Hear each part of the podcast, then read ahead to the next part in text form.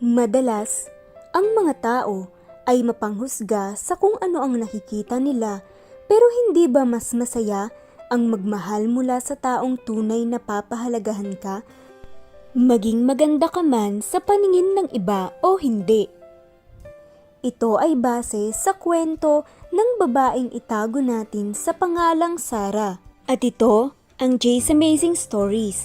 Kung bago ka pa lang sa aming channel, maaari ba kaming makahingi ng isang like, subscribe, at i-hit mo na rin ang notification bell para lagi kang updated sa aming videos. Tara, samahan nyo kami hanggang sa dulo. Si Sarah ay makahingi ng isang like, subscribe, at i-hit mo na rin ang notification bell para lagi kang updated sa aming videos. Tara, samahan nyo kami hanggang sa dulo. Si Sarah ay isang maganda, matalino at higit sa lahat ay napakabait. Ngunit kahit ganoon, ay madalas siyang niloloko ng mga lalaking minamahal niya dahil ang nagugustuhan lang naman ng mga manliligaw niya ay ang kanyang itsura at sexing katawan, hindi ang buo niyang pagkatao. Kaya naman, mas pinili niya munang maging single. Pero ang dami pa ring lalaki, guwapo, mayaman at iba pa na nanliligaw sa kanya ngayon. Kaya naman, nag-isip ito ng paraan para mapatunayan na ang lalaking magmamahal sa kanya ay ang mamahalin siya ng totoo at hindi lang sa itsura nito. Kaya naman, isang araw ay nagbihis pulubi ito at tumambay sa lugar kung saan madalas dumaraan ang kanyang mga manliligaw kapag gagaling sa trabaho. Habang naglalakad pagkagaling sa kanilang trabaho si Jeffrey, ang isa sa mga manliligaw ni Sarah at ang kaibigan nito papunta sa kanilang sasakyan. Habang nagkukwentuhan ang dalawa, nang makita nila ang isang pulubi na namamalimos. Hindi naman napigilan ng mga ito na pagtawanan ito dahil saksakan ito ng dumi at ang pangit-pangit pa raw ng itsura. Sabi pa ni Jeffrey, Hay naku pare, bad trip talaga yung mga pulubing yan eh. Hindi na lang kasi magtrabaho kaysa salot sa lipunan. At nung lumapit ang pulubi sa kanya, ay agad naman niya itong itinulak. Yak, kadiri naman ito ang baho-baho na nga tapos ganyan pang itsura. Nilait ng dalawa ang pulubi dahil sa kapangitan raw nito, ngunit hindi si Ben. Napansin niya na kanina pa minamaliit ng dalawang lalaki ang kaawa-awang babae. Sabi pa ni Ben, Mga boss, ano ba naman kayo? Hindi na kayo naawa sa tao. Sabay inalabas ni Ben ang kanyang bag at kinuha ang binili niyang pagkain na hapunan sana niya at ibinigay na lamang ito sa pulubi. Nagpasalamat naman kay Ben si Sarah. Naku sir, maraming salamat po. Sa dami ng dumaan dito, puro panlalait ang pangungutya lang ang sinasabi sa akin. Kayo lang ang naawa sa akin. Ang sagot naman ni Ben ay, Inaawa kasi ako sa iyo eh. Nakita kong kanina ka pa pinagtitripan ng mga lalaking yun. Tsaka ayaw ko kasing nakakakita ng mga taong naaapi. Dahil wala namang kasama sa buhay si Ben, ay nakipagkwentuhan muna siya dito. At noong araw na iyon, ay nag-enjoy siya sa kanilang pag-uusap at parang nagkaroon siya ng bagong kaibigan. Madalas kasi, puro trabaho at pag-uwi sa bahay ay wala itong kausap, kaya puro cellphone at maglaro lang ang kanyang ginagawa. Bago umalis, ay sabi pa nito kay Sarah na nagpaantig sa puso ng babae. Alam mo, ang pagrespeto naman sa kapwa ay wala sa panlabas na itsura yan. Magingat ka dito ah, tsaka kung kailangan mo ng tulong ko, tawagin mo lang ako. Lagi naman akong nadaraan dito kapag uwian na sa hapon eh. At naglakad na nga paalis si Ben. Samantala, si Ben ay mag-isa na lang sa buhay. Kaya naman, ganoon na lang ito kabait handang tumulong sa ibang tao. Kinabukasan ay napagdesisyonan na ni Sarah na abangan si Ben at sabihin sa kanya na nagpapanggap lang siya. Nagbihis pulubi ulit si Sarah para makita niya ang magiging reaksyon ni Ben. Kinabukasan ay saktong sahod naman ni Ben at naisip niya na ilibre ang kawawang babae na nadaanan niya kahapon at inaya niya ang pulubi na kumain sa isang kainan at tinanong ang pangalan nito at nalaman na nga niyang siya pala si Sarah. Habang inaaya niya ay saktong napadaan naman si Jeffrey at ang kaibigan nito at sabi pa nito, Ito na naman ang pangit at mabahong pulubi na ito at pinagsabihan pa si Ben na layuan daw niya ito kung ayaw niyang maging katulad nito na mabaho at madumi. Hindi naman ito pinansin ni Ben. Habang patuloy sa panlalait si Jeffrey ay umamin na itong si Sarah kay Ben. Lalo kasing nabaitan sa binata dahil kahit kakakilala lang nila ay handa itong ilibre siya ng pagkain at tulungan. At tinanggal na nga niya ang kanyang wig at nag-ayos ng sarili. Laking gulat naman dito ni Ben dahil ang buong akala niya ay talagang pulubi itong si Sarah at hindi niya lubos maisip na sa likod ng maruming pulubi ay isang magandang babae. Hindi ka pulubi? Hindi, ginawa ko lang yon para malaman kung may lalaki pa bang handang tumulong sa akin. Puro na lang kasi yung itsura ko ang napapansin sa akin at sa bandang huli, kapag nagsawa na, ay iniiwan din ako. Ang ganda mo pala. Kahit sino ata, magugustuhan ka eh. Alam mo Ben, sa dami ng mga taong nanlait at minaliit ako nung araw na yon ay ikaw lang ang nagmalasakit sa akin. Nahihiya naman si Ben at hindi alam ang sasabihin. Napanganga na lamang siya habang tinitignan kung gaano kaganda ang dalaga. Nung nakita ni Jeffrey na nag-aayos ang pulubi, ay laking gulat naman nito na iyon pala ang babaeng kanyang nililigawan na si Sarah. Dali-dali naman itong lumapit at humingi ng pasensya. Nagawa lang daw niya iyon dahil hindi niya alam na siya pala ang pulubi. Hiyang-hiya si Jeffrey habang humihingi ng paumanhin. Ngunit hindi ito pinansin ni Sarah, sabay hawak sa kamay ni Ben at hinatak ito paalis. 'Di ba, ide-date mo ko? Sabi mo ililibre mo pa ako ng pagkain. Pabirong sabi ni Sarah kay Ben. At sumakay na rin sila sa sasakyan ni Sarah na nakapark lang sa malapit. Lalong nahiya naman itong si Ben dahil napakaporma ng sasakyan at napakaganda pa ng nagmamaneho na si Sarah. Kaya sabi nito, Nako, sa karinderya lang tayo kakain ha. Kaso, baka hindi ka sanay sa ganun. Alam mo Ben, kahit saan okay lang sa akin. Sagot naman ni Sarah. At nakarating na nga sila sa restaurant at habang kumakain ay pasimpleng tinanong ni Sarah na baka magselos daw ang girlfriend ni Ben kapag nakita silang magkasama. Medyo kinilig naman ang binata habang napatulala sa kagandahan ng kanyang kausap. Medyo bubulol-bulol pa itong sumagot na Mm, nako, wala akong girlfriend. Sa itsura kong ito at sa estado ng buhay ko. Walang magkaka-interest sa akin. At habang kumakain ang dalawa, ay nagtatawanan at masayang nagkwentuhan sila. Isang nakakakilig na gabi iyon para sa binata na makadate ang kagaya ni Sarah na akala niya sa panaginip lang mangyayari. Nang paalis na sila, ay may hiningi itong si Ben kay Sarah. Pwede ko bang makuha number mo? Masaya kasi akong nakilala ka sa hindi inaasahang pagkakataon. At gusto pa sana kitang mas makilala pa.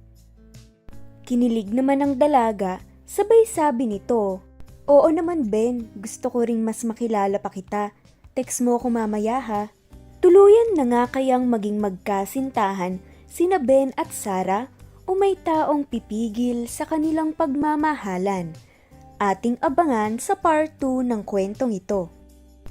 Makalipas ang ilang linggong pakikipagteksan ni Ben kay Sarah, ay mas lalong lumalim ang kanyang paghanga at pagtingin dito. Napakasarap kasing kausap sa text at tawag ng dalaga. At kahit nga mahirap lang itong si Ben, ay tanggap na tanggap niya ito. Madalas din na lumalabas ang dalawa at napakasweet nga nila sa isa't isa. Lalo na itong si Ben, madalas may dala itong pasalubong at may pa-flowers pa kapag makikipagkita na ito kay Sarah. Nilakasan na niya ang kanyang loob at nanligaw na ito. Kahit sa tingin niya ay langit at lupa ang kanilang diferensya pero alam niya na hindi naman ganon ang batayan sa panliligaw kay Sarah. Samantala, dali-daling nagbihis si Ben dahil noong araw na iyon ay makikipagkita siya muli kay Sarah. Nag-ayos at nagpabango ito bago sunduin si Sarah sa kanyang kondo. Kumatok ng kumatok ito pero walang sumasagot. Naku, tama ba itong address na binigay ni Sarah? Ma-text na nga din siya. Maya-maya ay binuksan na rin ito ni Sarah. Nagulat naman si Ben sa kanyang nakita dahil nakatuwalya pa ito. Naliligo pa pala kasi ito nang dumating siya. Naku Ben, sorry. Hindi ko na malaya na nandyan ka na. Halika, pasok ka. O umupo ka muna dyan at mag-ayos lang ako ah. At nang papasok na si Ben, ay sakto namang natapilok ito at nadapa ito papunta kay Sarah at aksidente nitong nahalikan ang dalaga.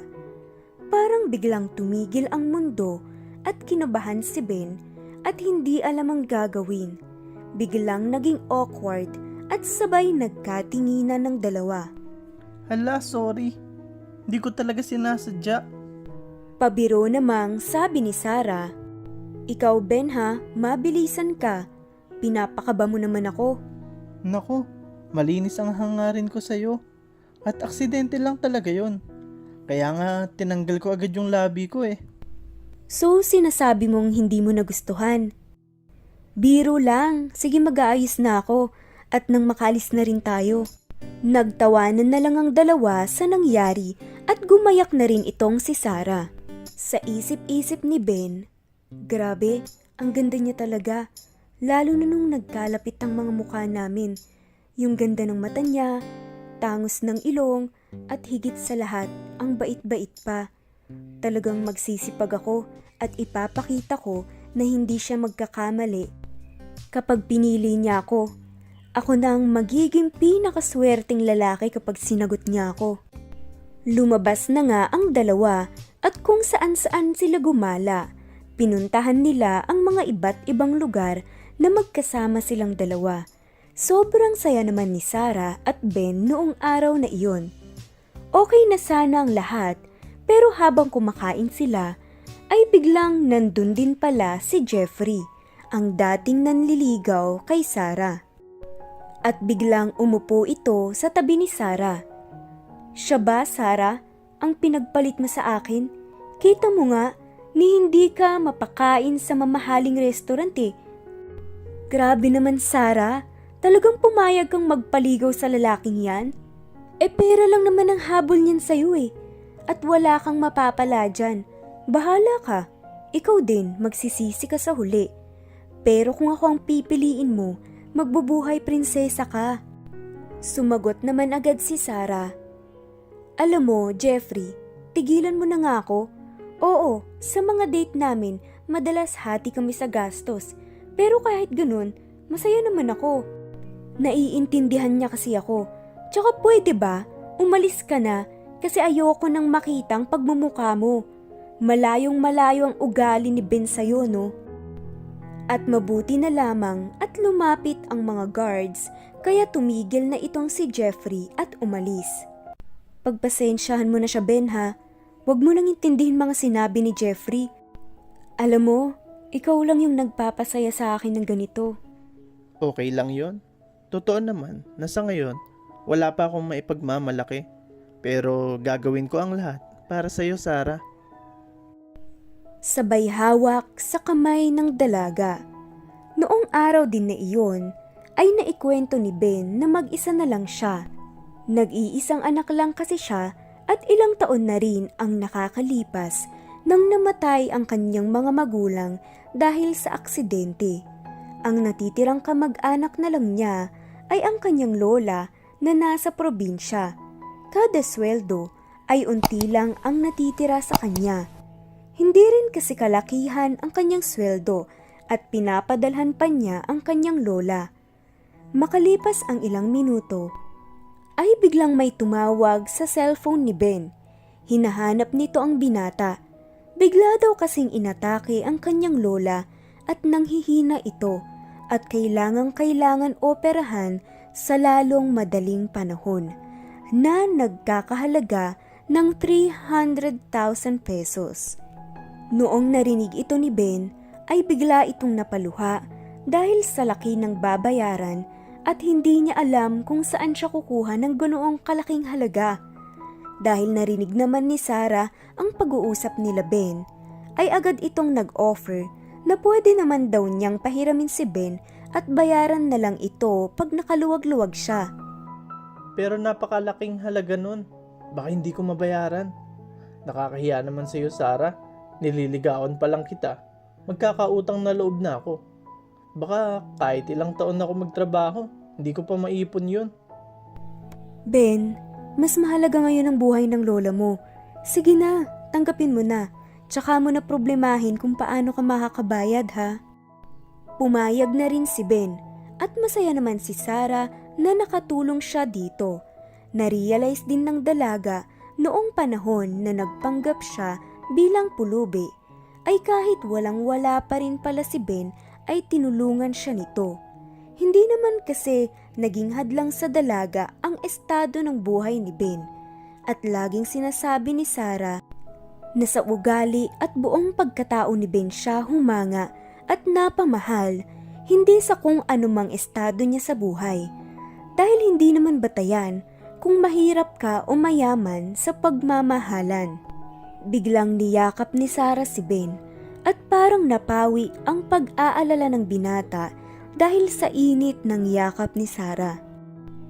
At nagpresenta din naman itong si Sarah na sasamahan na niya si Ben pauwi sa kanilang probinsya. Kesa daw magbas pa siya ay mas mabilis silang makakarating kung sasakyan na niya ang gagamitin.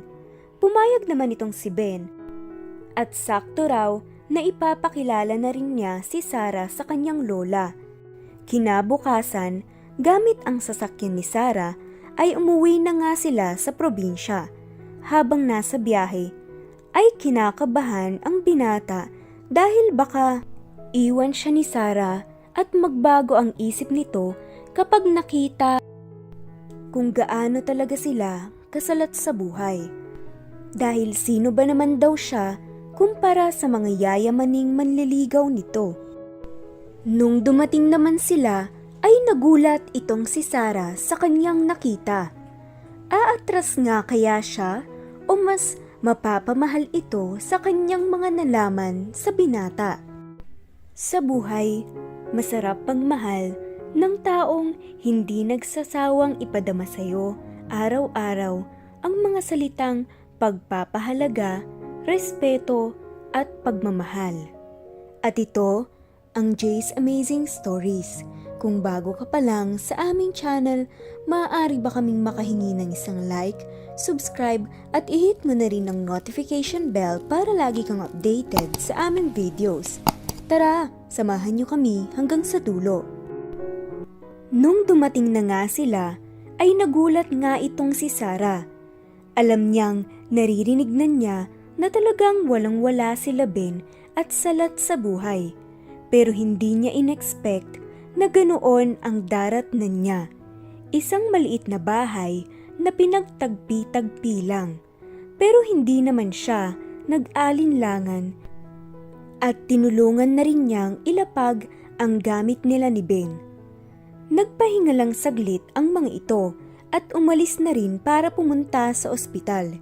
Dala ang winidraw na pera ni Sarah na nagkakahalagang 300,000. Kinakabahan naman si Ben sa kung anong maaaring mangyari sa operasyon ng kanyang lola. Pero sabi naman ng doktor na wala silang dapat ipag-alala at magiging maayos rin ang kalagayan nito. Bago magsimula ang operasyon, ay ipinakilala na rin ni Ben si Sarah sa kanyang lola. Masaya naman ang naging pagkikita nila at nagpasalamat ang matanda sa dalaga dahil naikwento sa kanya ni Ben na ang perang gagastusin sa operasyon ay mula nga kay Sarah at nagsimula na nga ang operasyon at kinakabahang naghintay sa labas ng operating room ang dalawa. Hinawakan ni Sarah ang kamay ni Ben. Huwag kang mag-alala Ben, magiging maayos rin ang lahat. Hindi papabayaan ng Diyos ang lola mo. Oo, at naniniwala akong kakayanin ni Lola ang operasyon. Tsaka gaya nga ng sabi ng doktor kanina, magiging maayos naman daw dahil okay naman ang kalusugan ng lola mo. Makalipas ang ilang oras, ay lumabas ang doktor at ang sinabi nito ay, Pasensya na kung natagalan, pero Ben, successful ang operation at maghintay lang kayo ng isang linggo at pwede na ring makauwi ang lola mo. Sa sobrang tuwa, ay napatalon at napayakap itong si Sarah sa kanya. Sa loob ng isang linggo, ay parehong binantayan nila ni Ben ang kanilang lola. Doon silang dalawa tumuloy sa pinagtagpi-tagpi nilang bahay. Kahit hindi sanay sa ganoong buhay, ay masayang tumuloy at sinamahan ni Sarah si Ben. Pabiro pang sabi nito, Sarah, huwag kang mag-alala. Safe naman dito. At saka, wala naman akong gagawing masama sa'yo. Sabay nagpasalamat na rin ito dahil kung hindi sa tulong niya ay baka hindi naoperahan ang kanyang lola. Basta ikaw Ben, handa akong tumulong. Kinabukasan ay maagang nagising si Ben at medyo napatulala itong si Sarah nang nakita niya kung gaano kakisig si Ben habang nagsisibak ng kahoy. At napabulong na lang ito ang bait mo na nga, ang macho pa. Di bale, kapag balik natin, ipapakilala na kita sa parents ko at sasagutin. Napansin naman ni Ben si Sarah na nakatulala. Sabay sabing, Gising ka na din pala. Nag-aayos na din ako ng kakainin natin. At para may idadala na din tayo mamaya sa hospital para kay Lola. sa loob ng isang linggo na pagtira at pamumuhay ng simple ay maraming natutunan si Sarah. Tinuruan siya ni Ben magsibak ng kahoy, mag-igib, magluto gamit ang kahoy, at talagang na-enjoy ito ni Sarah dahil laging inaalalayan siya ni Ben. Mas lalo naman itong na-in-love sa binata dahil sa kabila ng kahirapan ay masaya pa rin ito sa ganoong simpleng buhay. Mabilis na lumipas ang isang linggo at nakalabas na rin sa hospital ang lola ni Ben at kailangan na rin nilang umalis dahil sa kanilang mga trabaho. Nag-ayos na rin si Ben dahil kinabukasan ay kailangan na nilang umalis. Lumabas muna si Ben at bumili ng kanilang makakain. Habang nasa labas naman ang binata, ay tinanong naman ng lola ni Ben si Sarah ng, Sarah, iha, maraming salamat sa tulong mo sa amin ha. Pero hindi ka ba nagsisisi sa desisyon mo? Ngayong nakita mo na ang tunay na kalagayan ng buhay namin, hindi ba nagbago ang isip mo? At ang sagot naman ni Sarah, sa totoo lang po Lola, mas masaya nga po ako eh at mas nakilala ko ng lubusan si Ben. Lagi siyang masiyahin kahit gaano kahirap ang buhay.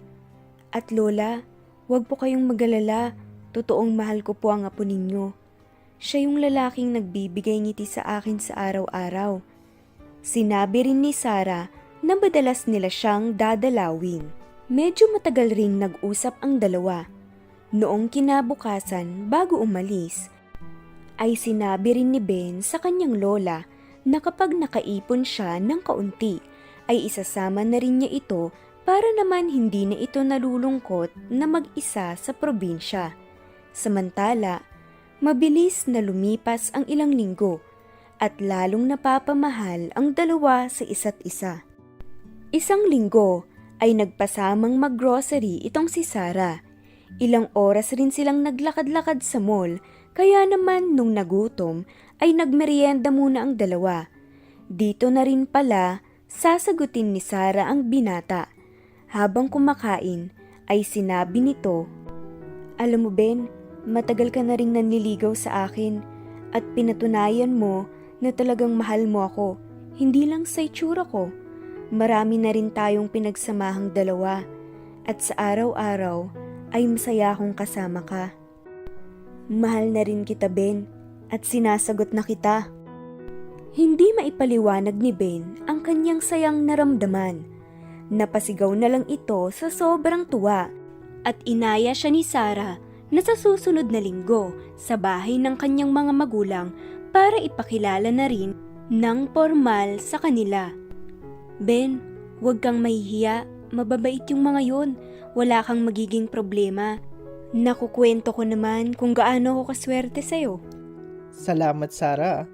Lagi mong pinapasaya ang araw ko. Tsaka excited na din akong makilala ang parents mo. Natapos na rin ang paglabas at paggala nila at hinatid na din niya pauwi si Sarah. Bago naman umalis ay sinabi ni Ben Dahil tayo na, bago ko umuwi, baka pwedeng makahingi ng isang kiss.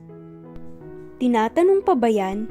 Kaya naman, noong araw na iyon, ay masayang masaya ang binata.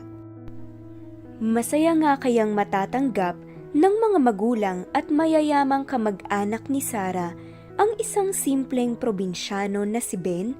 O may mangmamaliit dito kapag nalaman nilang isang mahirap pala ang naging kasintahan ni Sarah? Sabi nga nila, ang tunay na pag-ibig ay marunong maghintay, hindi sumusuko at hinding-hindi bibitaw sa mga pangako. At ito ang Jay's Amazing Stories. Kung bago ka pa lang sa aming channel, maaari ba kaming makahingi ng isang like, subscribe, at i-hit mo na rin ang notification bell para lagi kang updated sa aming videos. Tara, samahan niyo kami hanggang sa dulo. Ipapakilala na nga ni Sarah si Ben sa kanyang mga magulang at kamag-anak. Pero magugustuhan nga kaya nila si Ben o magkakaproblema pa ito? Ituloy natin ang kanilang kwento. Dumating na nga ang linggo at dali-daling nag-ayos si Ben dahil ito ang isa sa mga pinaka-importanting pangyayari sa kanyang buhay. Dahil sa wakas ay makikilala na rin niya ang pamilya ng dalaga at umaasang mas mapapalapit siya sa mga magulang ni Sarah. Dali-dali siyang nagbihis at nagpabango at sumakay na nga siya sa tricycle para makapunta sa bahay nila Sarah. Halong excitement at kaba ang kanyang nararamdaman habang bumabiyahe. Makalipas ang 30 minutes ay sa wakas, nakarating na rin siya sa ibinigay na address ni Sarah.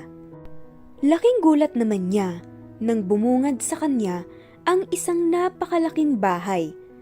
Alam naman niya na ipinanganak na mayaman si Sarah pero hindi niya inexpect na ganun pala kayaman ang pamilya nito.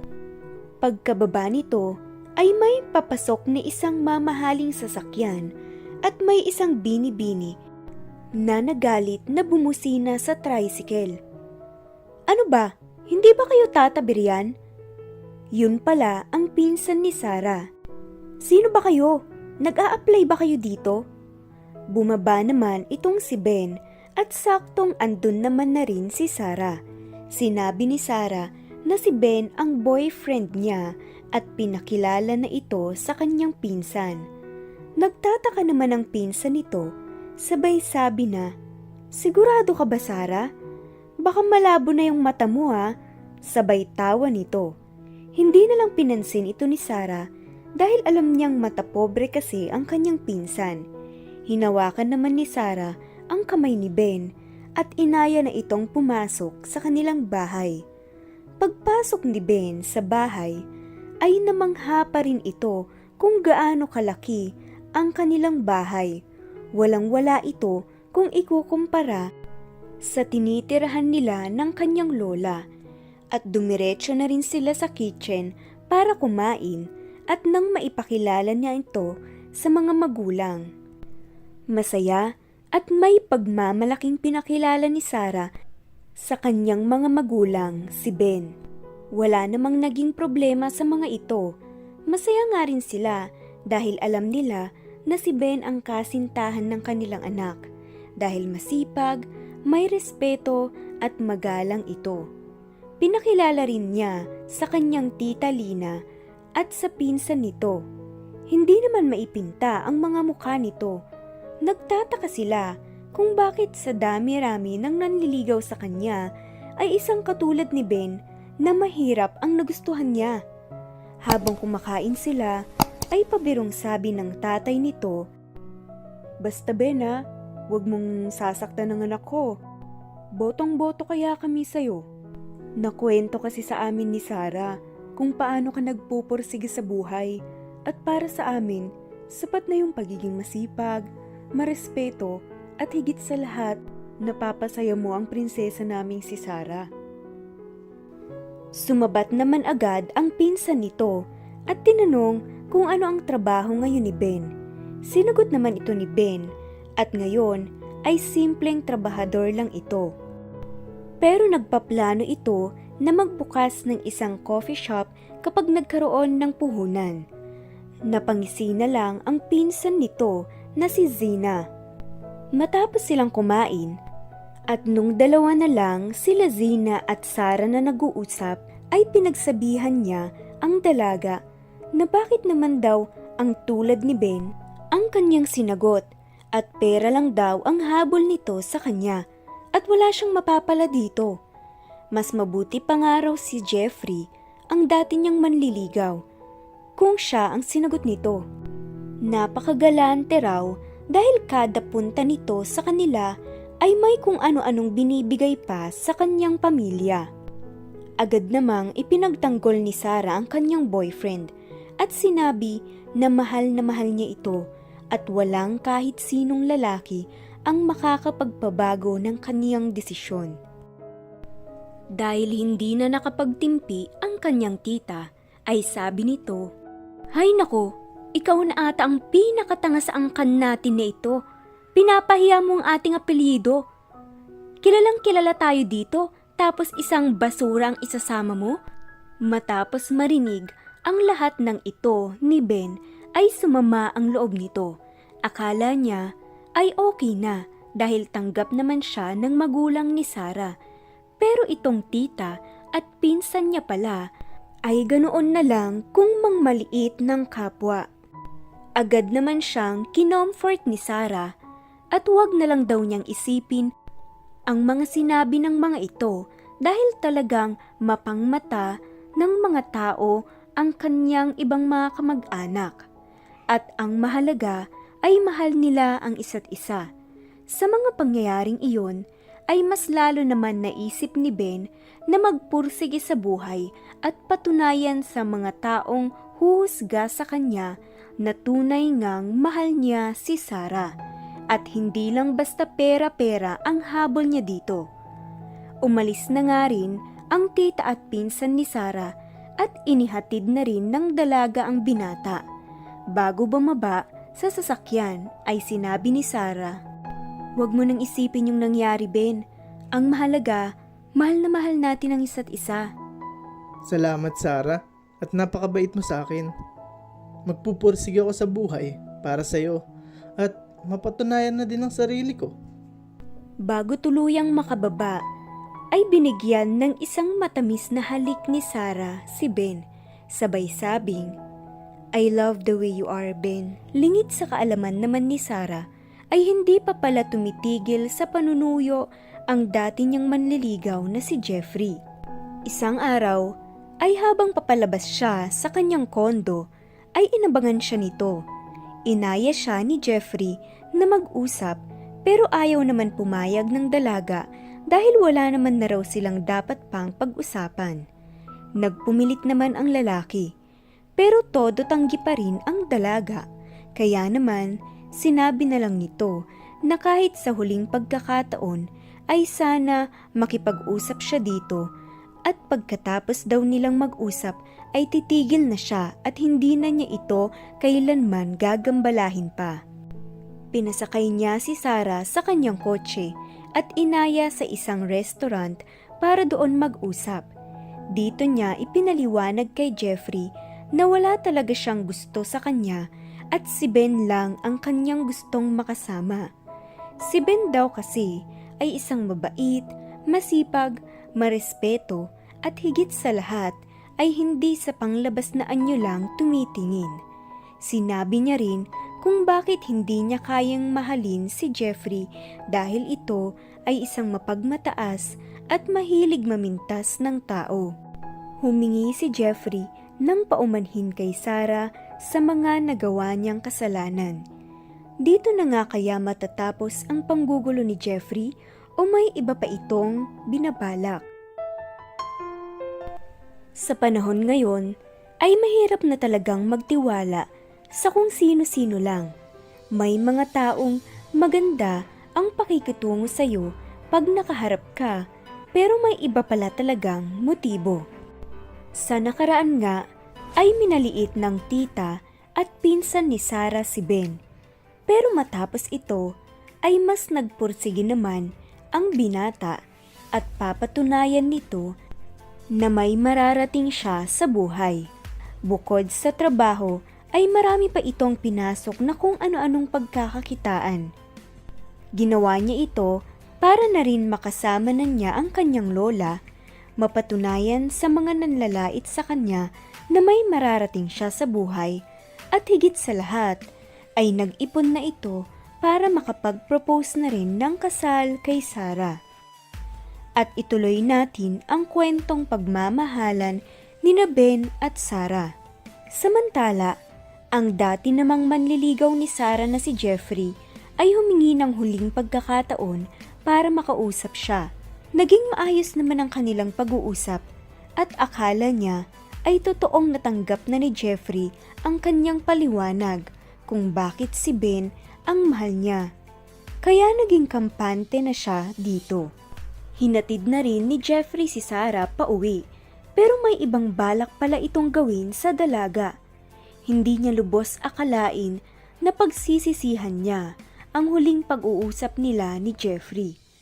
Habang pauwi kasi sila, ay napansin ni Sarah na sa iba na papunta ang sasakyan at hindi patungo sa kanyang kondo. Ah, Jeffrey, hindi ata ito yung daan pauwi sa amin. Nag-shortcut lang ako para mas mapabilis tayo. Pero kanina pa tayo paikot-ikot eh. Bakit hindi pa tayo nakarating? Sa puntong iyon, ay kinutuban na si Sarah na may masamang gagawin itong si Jeffrey sa kanya. Inamin na rin nito na iuuwi niya si Sarah sa kanyang bahay. Kahit natatakot, ay agad naman itong tinext si Ben at sinabi kung anong nangyayari. Pero nung napansin ni Jeffrey na ginagamit nito ang cellphone, ay agad niya itong kinuha at sinabi na, Huwag kang magalala Sarah, ako ang bahala, paniguradong papasayahin kita ngayong gabi. Mas lalong kinabahan si Sarah at nagsisisigaw sa loob ng sasakyan. Pero tuloy lang si Jeffrey sa pagmamaneho. Kahit ilang beses siyang nagmakaawa, ay hindi niya ito pinapansin. Maya-maya, may kung anong inispray ito kaya biglang nahilo at halos mawalan siya ng malay. Todo iyak itong si Sarah hanggang sa nawalan na siya ng malay. Tuwang-tuwa naman si Jeffrey dahil sa wakas ay masasolo na niya ang dalaga. Sa utak nito ay iniisip niya kung ano ang gagawin niya kay Sarah kapag nakarating na. Kaya lalo naman nitong binilisan ang pagmamaneho dahil gusto na niyang makaisa. Akala niya ay makakaisa na siya pero nung pagbaba nito sa sasakyan, buhat-buhat si Sarah ay nandoon pala si Ben at may mga kasama itong pulis. Buti na lang pala at naitext ni Sarah ang lugar kung saan siya dadalhin bago agawin ni Jeffrey ang kanyang cellphone. Galit na galit si Ben at muntik nang sapakin si Jeffrey dahil sa ginawa nito. Buti na lang at naawat siya ng mga pulis na agad namang umaksyon at hinuli ito at pinusasan. Habang hinuhuli ay sabi pa nito na, Hindi niyo pwedeng gawin sa akin ito. Tandaan niyo ang araw na ito at babalikan ko kayo. Sinakay na din ng mga polis sa kanilang sasakyan si Jeffrey at dinala sa kulungan. Habang si Sarah naman ay laking pasasalamat kay Ben at kinwento niya ang buong pangyayari. Ben, sorry. Hindi ko alam na may masamang balak pala sa akin si Jeffrey. Sabi niya kasi makikipag-usap lang siya para matapos na ang lahat. Dapat pala hindi ko na siya kinausap pa. Okay lang, Sarah. Ang mahalaga ay ligtas ka at mapaparusahan na din niyang si Jeffrey. Huwag sanang magbago ang pagtingin mo sa akin. Talagang gusto ko lang matuldukan ng lahat kaya ako nakipag-usap sa kanya. Mahal na mahal kita Ben at ikaw lang ang gusto kong makasama habang buhay. Mahal na mahal din kita, Sarah. Tsaka wag mo nang isipin yon. Simula ngayon, di ka na magugulo ng lalaking yan. Matapos ang insidenteng iyon ay mas lalong tumindi ang pagmamahal niya sa binata. Naikwento din niya ito sa kanyang mga magulang at sa kanyang pinsan at tita na bilib na bilib na kay Jeffrey. Sinabi pa ni Sarah, Tignan niyo tita, yung lalaking gustong gusto niyo na maging kasintahan ko, isang manyakis at rapist pala. Mabubulok yan sa kulungan. Sa araw-araw na lumipas, ay mas napapatunayan nila Ben at Sarah na para sila sa isa't isa at mabilis nang lumipas ang isang taon. Gustong gusto na ni Sarah na magpakasal sila ni Ben dahil gusto na niya itong makasama sa iisang bahay para pagkagising niya ay laging ang mukha ng kanyang mahal ang kanyang makikita. Gusto na rin naman ni Ben na mag-propose sa kanya, yun nga lang ay wala pa itong sapat na pera. Yung pera niya kasi ay ginamit niya para makapag-open ng isang maliit na coffee shop. Tuwang-tuwa naman si Ben dahil sa wakas ay nakapagsimula na rin siya ng business. Noong una ay wala pang masyadong pumupunta dito. Pero noong nalaman na ng mga customer na masarap at mura ito, ay unti-unti na ring dumami ang nagpupunta sa kanyang coffee shop. At ngayon ay hindi siya makapaniwala sa laki ng kinikita niya. Naging patok nga ang coffee shop ni Ben at katuwang niya rito si Sarah. Isang araw ay sinama ni Ben si Sarah sa kanyang coffee shop pero nagulat ito na bakit walang tao. Yun na pala ang time na magpo-propose itong si Ben kay Sarah. Mahal, alam mo nung una tayong nagkita, walang wala ako. Pero dahil sa tulong mo, narating ko ang mga pangarap ko, nakasama ka. Siyempre naman mahal, ako nga ang maswerte sa iyo eh dahil nasusubaybayan ko ang pagiging masipag mo at lagi kang nandyan nakaalalay sa akin. Kaya naman, ikaw lang ang gusto kong makasama habang buhay. At biglang lumuhod itong si Ben sabay sabing, Sarah, will you marry me? Oo naman Ben, ikaw lang ang lalaking gusto kong pakasalan. Sabay halik nito sa binata. Tuwang-tuwa naman dito si Ben dahil sa wakas, ang babaeng pangarap niya ay mapapakasalan na niya kasabay ng paglago ng kanyang business. At nagkaroon pa ito ng limang branch. Mabilis lumipas ang ilang buwan at kinasal na nga ang dalawa.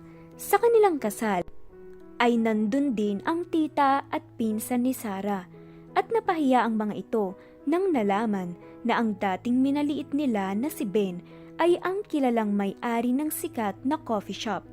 Samantalang ang mga ito ay unti-unting nalugi sa kanilang mga business dahil sa pag-uugali nila. Samantala, noong araw na iyon ay masaya si Ben at Sarah na humarap sa altar para magkaisang dibdib at nangako na sa hirap at ginhawa ay andyan sila para sa isa't isa. Sa sakit man o kalusugan, ay mamahalin nila ang isa't isa habang buhay. At dito na nga nagtatapos ang ating kwento. Maraming maraming salamat po sa lahat ng mga sumubaybay at shoutout po sa mga sumusunod. Ian Borromeo, Ricky Manalo, JR Cruz, Andy Aquino, Juliet, Marimar, Cherry Camacho, Daisy Ledsay, Jerry Ramos, Paul Stevie, Eve Tisoy, Ann Daulo, Dory Flores, Fernand Gatus, Silvia Baldo, Aurora Doza, Juvimar Clastica, Nico Meda, Maria, Wilma Mata.